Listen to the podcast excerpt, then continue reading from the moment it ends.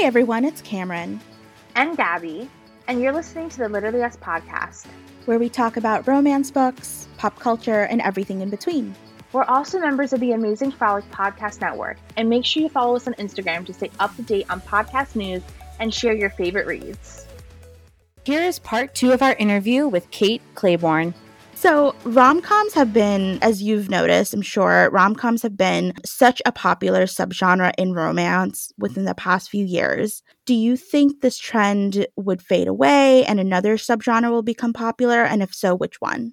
You know, it's so interesting because it seems like there's quite a lot of I mean speaking of kind of social social media and conversations on social media, it does certainly seem like there's a lot of debate about what the term rom com means and whether or not the romance community uses it appropriately, right? Like, oh, or sure. sort of how we interpret what a rom com is. Like, does it have to do with how the cover looks? Does it have to do with the kind of plot we're getting? So it's really interesting because, yeah, I totally agree that rom com seems to be the trend right now, even as everybody is having I think, smart and kind of nuanced conversations about what this term means and how it's being deployed by publishers, by authors themselves, and things like that. I do think that we might be due for some kind of sea change in romance and like what people are reading. I think if you look at the genre over time, you can see that kind of trends and tastes often shift following sort of big historical moments or big changes in society or in the culture. And I think the pandemic has been one of those. And so I think that might hasten some kind of shift. But it, it's always hard to predict what that might be. And also, I think the industry has changed and access to books has changed so, so drastically in the last 15 years or so that it might be that kind of rom coms are here to stay. It's just that you might be seeing them sort of promoted differently or in different formats or things like that. Like, I've really been interested in seeing kind of this rise in audio only releases that are kind of sort of short rom coms. And that's been sort of interesting for me to see happening in the genre. So I, th- I think there's a lot happening.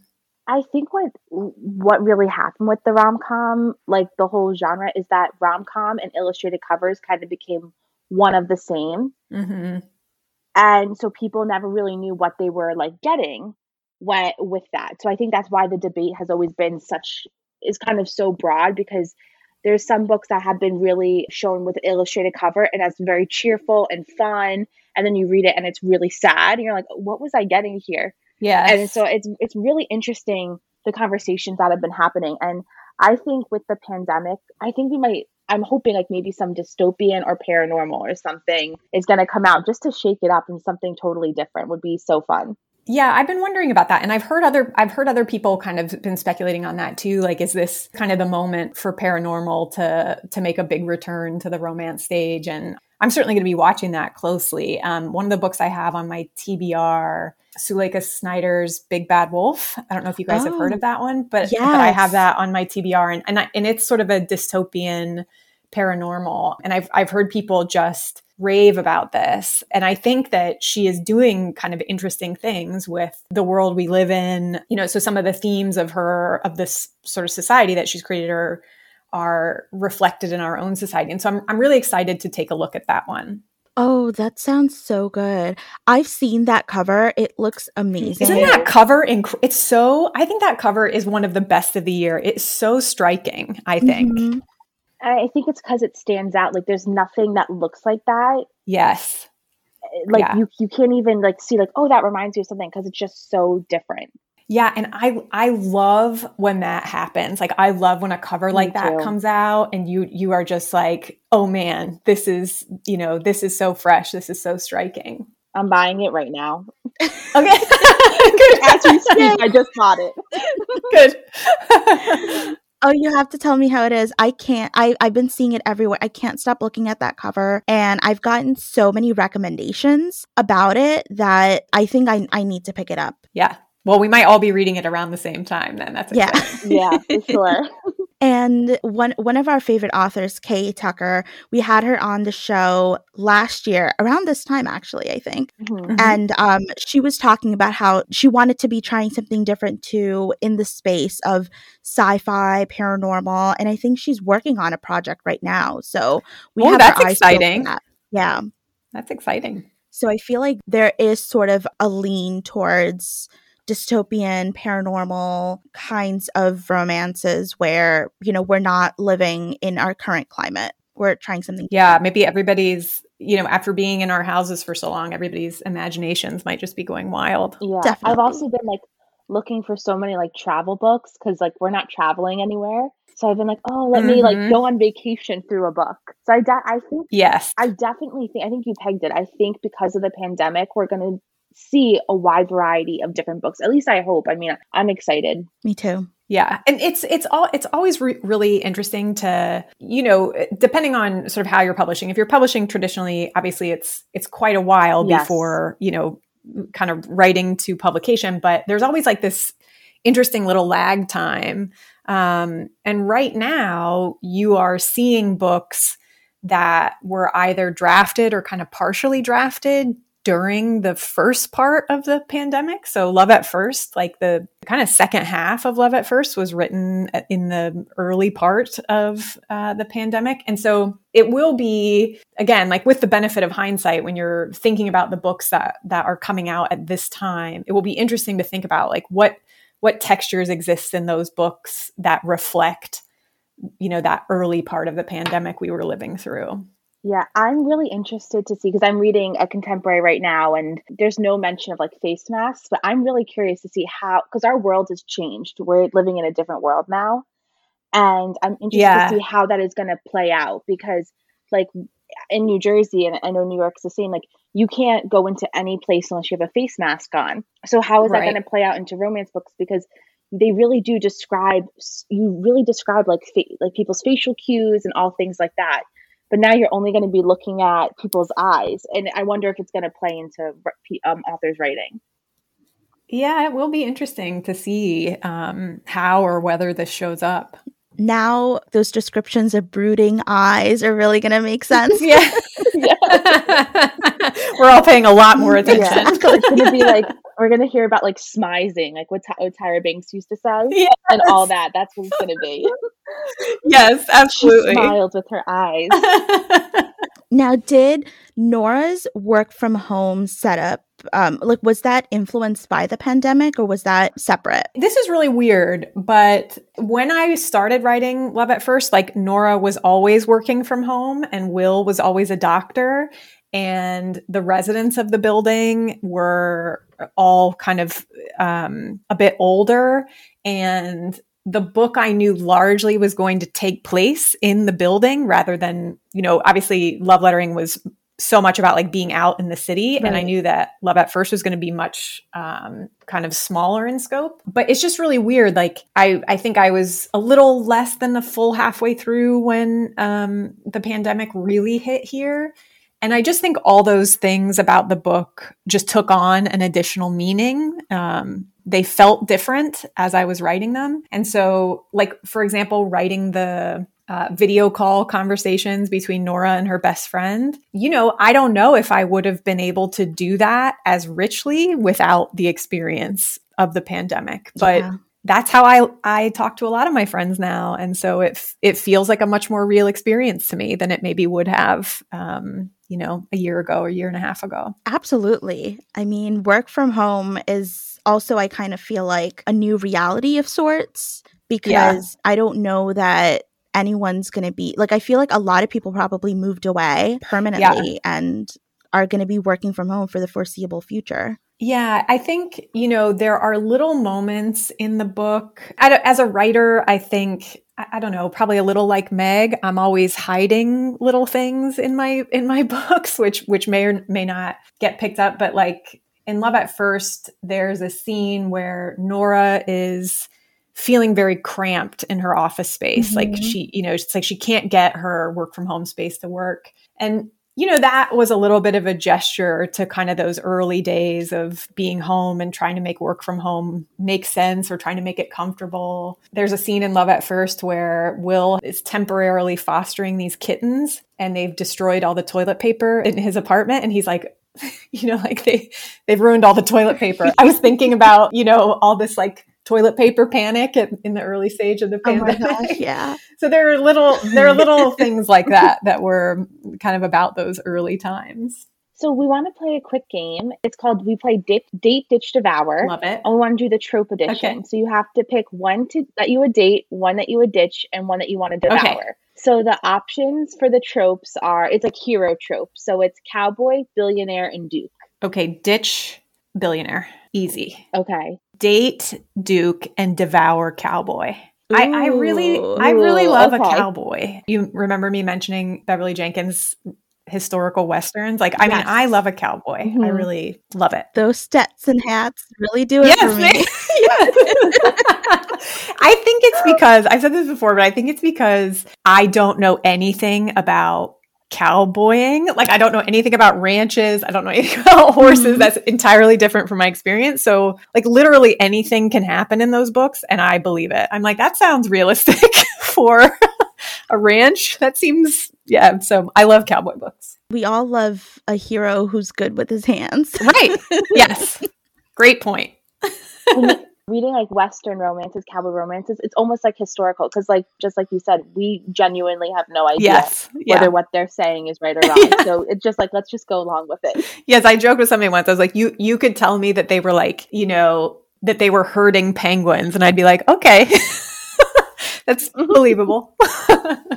So, if you could co write a book with any fellow romance author, who would it be? oh gosh, I would be just such a disaster collaborator. I'm a very slow writer, and I'm also kind of a messy writer in that I I write all out of order, and I go through sort of long periods where I'm not writing, and then periods where I write a whole lot at once. So I just feel like I'd be a, a real disaster um, to collaborate with. I think there are writers that I respect so much that I would love to learn from. So a friend of mine in the romance community is Sarah MacLean. And I think Sarah thinks so hard about plot and how plot serves emotion. And I I mean, I think I could learn so much from her. So she's somebody that comes to mind. Absolutely. She's a very prolific author, and I feel like she's always trying something different. Yeah. with her books. And you've seen that from the start of her career. There have been subtle shifts in the way she's approached writing. Yes, I totally agree. I think she is also a writer who pushes herself in terms of craft. And I find that really wonderful. Definitely. Is there a group of fellow romance authors that you work with or rely on when writing? Yeah, I think over time, you know, when I first started writing romance, I was extremely not online. And, and I wasn't part, like early on, I was not part of RWA. I didn't really know a lot about RWA. It kind of took me a while to, after I started writing, to kind of get into the community. But I think the more time that has passed, the the more community I've found and friendships I've formed. And I, I feel very lucky to have some wonderful friends. Sarah is certainly somebody who I rely on, especially when I'm kind of when I've got sort of the early stages of an idea. I often talk through things with her. Lauren from Christina Lauren is a good friend of mine who has helped me a lot reading my work. So there are definitely writers that I talk with about writing. As a writer, I've never had kind of like beta readers or like a consistent practice in that way. And I, I think that's probably again because my writing process is is sort of unusual. Uh, and so I'm not always writing, I guess, consistently enough that I feel like, oh, I have pages to show my critique partner or something like that. Gotcha. We're big fans of Christina Lauren. Oh, they're aren't aren't they just wonderful? Yeah. They're great. I mean, we've been like heart, we've been fangirling them for Yes. years. I adore them. I love their books so much. I mean, ju- those were some of the first contemporaries I read, and they are so wonderful. Agreed. Same with us. They were like some of the first Yeah. romance authors we've read. And I also, I just also have to say, I have a really wonderful editor too. And so my editor does a lot of kind of heavy lifting with my writing, which is wonderful. Oh, that's terrific. It's always good to have that strong partnership, Yeah. you know, that you can rely on in house Yeah. too. So, what would be one piece of advice you would give to someone who is just starting to write? So, I think that the piece of advice I would give to people is, I guess, to be somewhat wary of advice. But I mean that in a really I, guess I I don't want to suggest that I mean like tune out advice because I think advice can be really helpful, but I also think there's something really important about learning to. I always kind of say like focus on your own paper. And I think that's because, for me at least, writing is a pretty individual pursuit. I often, when I hear other writers talk about their processes, it's easy for me to feel anxious about my own. I'm a pretty, I don't know about you guys, I'm kind of a type A personality. I like to do things well. I like to uh, do things in, a, in an organized way. You know, writing is not really like that for me. It happens a little differently for me. And so over time, I think something that's become important to me is learning how to trust my own process a bit and take the advice that can really help me, but also know the advice that is is not going to help me or that is going to create more anxiety for me. So I think my my general advice is kind of like be careful of advice and also just sort of pay attention to who you are as a writer, like kn- know yourself as a writer, know what your strengths are, pay attention to what your process is, pay attention to what things will kind of clam you up and stop you from writing and pay attention to the things that seem to open you up to the world. I just think knowing that about yourself is a, a really important part of making this career sustainable for you. That is such good advice. And I agree. I feel like a lot of advice that I've heard writers give is being on either sides of like the plotter versus pantser conversation. Yeah. And if you're someone who's one or the other and you're getting like the opposite advice of what you do, sometimes it can make you feel insecure and make the writing process feel like it's a chore. And if it feels like a chore, then it's that much harder to get it done. Yeah. So I do, I like the idea of like trusting your instincts and knowing what works for you and you alone. Yeah. And I, I also just think so much writing advice again is like super well intentioned right and it, it's good advice and it's mm-hmm. coming from a great place but also, a lot of times, writing advice is really without context. Um, so you might hear somebody say, yeah. like, you need to write every day. Writers write every day. Um, or, um, you know, you need to write this many words a day or something like that. And, you know, some writers, they can't write every day. Uh, they might work a day job that keeps them at work for 12 hours a day and they might have kids mm-hmm. at home or they might have you know, they might not have a room of their own in which to write in. Um, so, you know, absent that context, um, some writing advice just doesn't make sense for some people, right? Um, some people can only write on the weekend or, you know, a couple of days a month or whatever. And so there are there are lots of ways to be a writer, is what I would say. Yeah. I once heard an author say that um, they will like lock themselves in their office for like 24 hours and just like write, write, write, and then come out looking like a zombie, which might be more on the extreme side. But again, it's like it what it's what works. yeah, whatever gets the book done, right? Yeah. and I think people change over time, which is which you know happens with lots of different kinds of jobs. Um, and so always being open to kind of change is good, but but also, you know, being comfortable with yourself is important too. For sure. So, what do you have coming up in the pipeline? So, I'm working on something new now, another uh, standalone contemporary. This one is I'm hoping going to be out in summer 2022. So I've uh, started drafting that. I'm working on it now. I'm, I'm excited about it. That sounds so fun. We can't wait. Thanks so much. Well, thank you so much, Kate, for joining us on this episode. It was so fun to chat romance with you. We can't wait to read what you write next. Thank you so much for having me. This was a great conversation with really great questions, really thought provoking questions. Yay! we yeah. love that. thank you yeah. so much. Well, so Kate's new book, Love at First, is available now wherever books are sold. It's uplifting, relatable, and full of swoon and fresh perspectives and banter, of course. So be sure to check it out and let us know what you think. And until next time, bye. Bye. Bye. Thanks, everyone.